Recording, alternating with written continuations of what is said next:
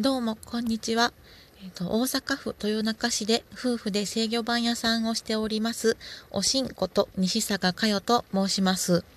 えっ、ー、と、頑張って2回目の配信をしてみたいと思います。えっ、ー、と、今回のテーマは、深いコミュニケーションをしていますかという内容です。えっ、ー、と、深いコミュニケーションってなんやねんっていうところなんですけども、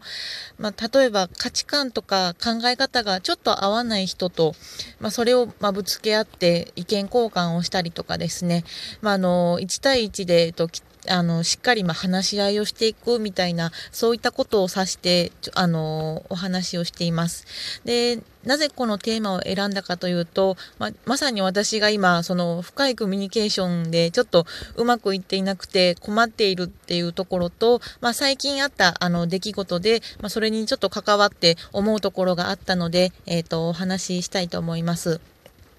えっ、ー、と、今は秋祭りが、あの、結構いろんな各地で、えっ、ー、と、行われている時期だと思うんですけども、まあ、私の住んでいる、あの、まあ、大阪市の、えっ、ー、と、お祭りとか、あとはちょっと知り合いの方に呼ばれてですね、まあ、豊中市の、えっ、と、お祭りとかにも、えっ、と、行かせてもらったんですけども、えっ、と、まあ、地域によって差はあれどですね、えっ、と、結構、いわゆる地の人しか、なんかお祭りの中心の役割ってもらえないことって結構多いと思うんですね。で、まあそれが言い悪いっていうところは、まあ、さておいてですね、まあ、なんで地の人しかそういうことができないかっていうと、まあ、昔からその地域に貢献している、していないっていうのもあると思うんですけど、まあ、その一つにですね、えっ、と、まあ、昔から住んでて、その地域のとか、そのお祭りの当たり前を説明しなくても分かっているからっていうところが一つあるのかなっていうふうに思いました。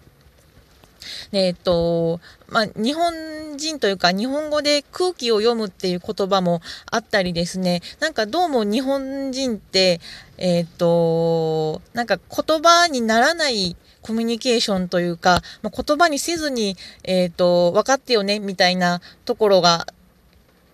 うん、ところを求められる部分が多いのかなっていうふうに、えっ、と、ちょっと思いました。まあ、例えば、なんか伝統的な職人芸ですね、とか、もう結局なんか一緒に弟子は生活をして、あの何十年もこう修行を積まないといけないとかですね、なんかそういうのも、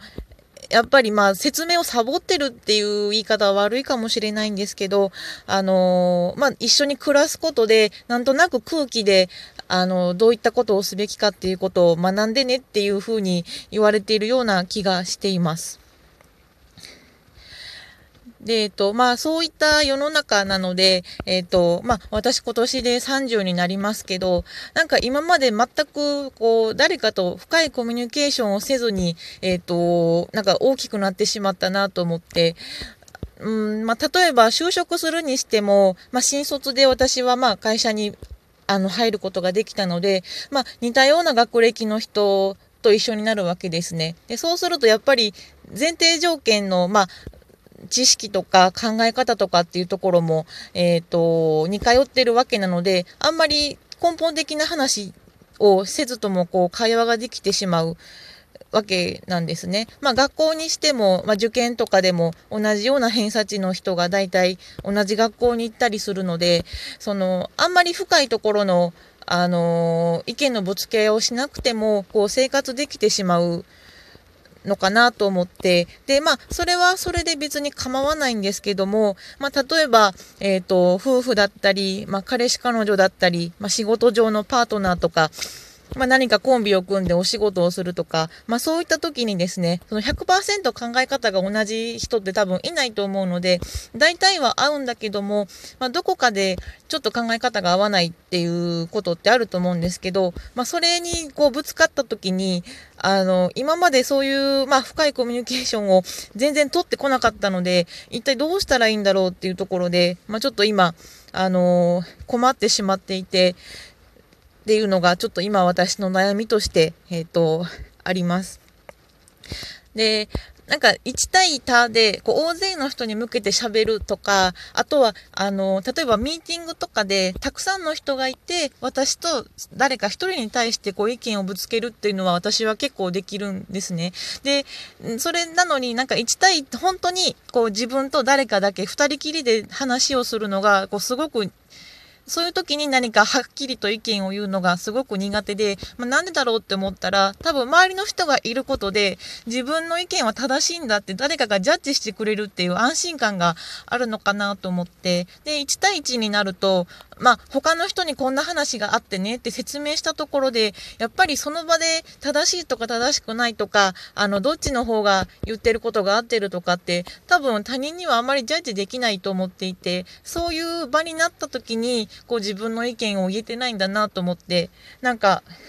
なんていうのかな。なんか誰かとつるんでないとこう、生きれない、なんかすごいしょぼいチンピラみたいな 気がしてですね。なんかそう思うとすごくちょっと一人でへこんでしまったんですけども。うんなんか、こう、皆さんは結構そういう深いコミュニケーションが得意な人ってどのくらいいるのかなってすごく思って、まあ私はできるよっていう人とか、なんか私もちょっと悩んでるっていうのがあったら、まあ、ちょっと意見としてツイッターとかで、えっ、と、もらえたらすごく嬉しいなって思います。で、まあ、こういうのを鍛えるのにですね、やっぱり子供の頃から、まあ、勉強とかも大事なんですけども、まあ、友達付き合いとかで、やっぱりこう、人とたくさん話したりすることってすごく大事だったんだなと思って。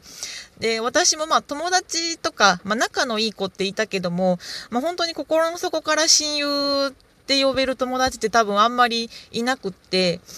んなんか今までそういうのをサボってしまったせいでもう30歳になってなんかコミュニケーションのことですごく悩んでしまってえっ、ー、と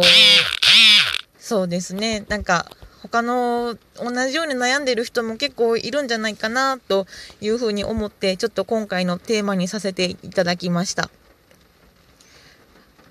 はいえーと、ちょっと今は仕事帰りの車の中でちょっと車を止めてお話ししてたんですけども、ちょっとそろそろ子供の保育園のお迎えに行かないといけないので、えっと、これで終わりにしたいと思います。えっと、最後まで聞いていただいてありがとうございました。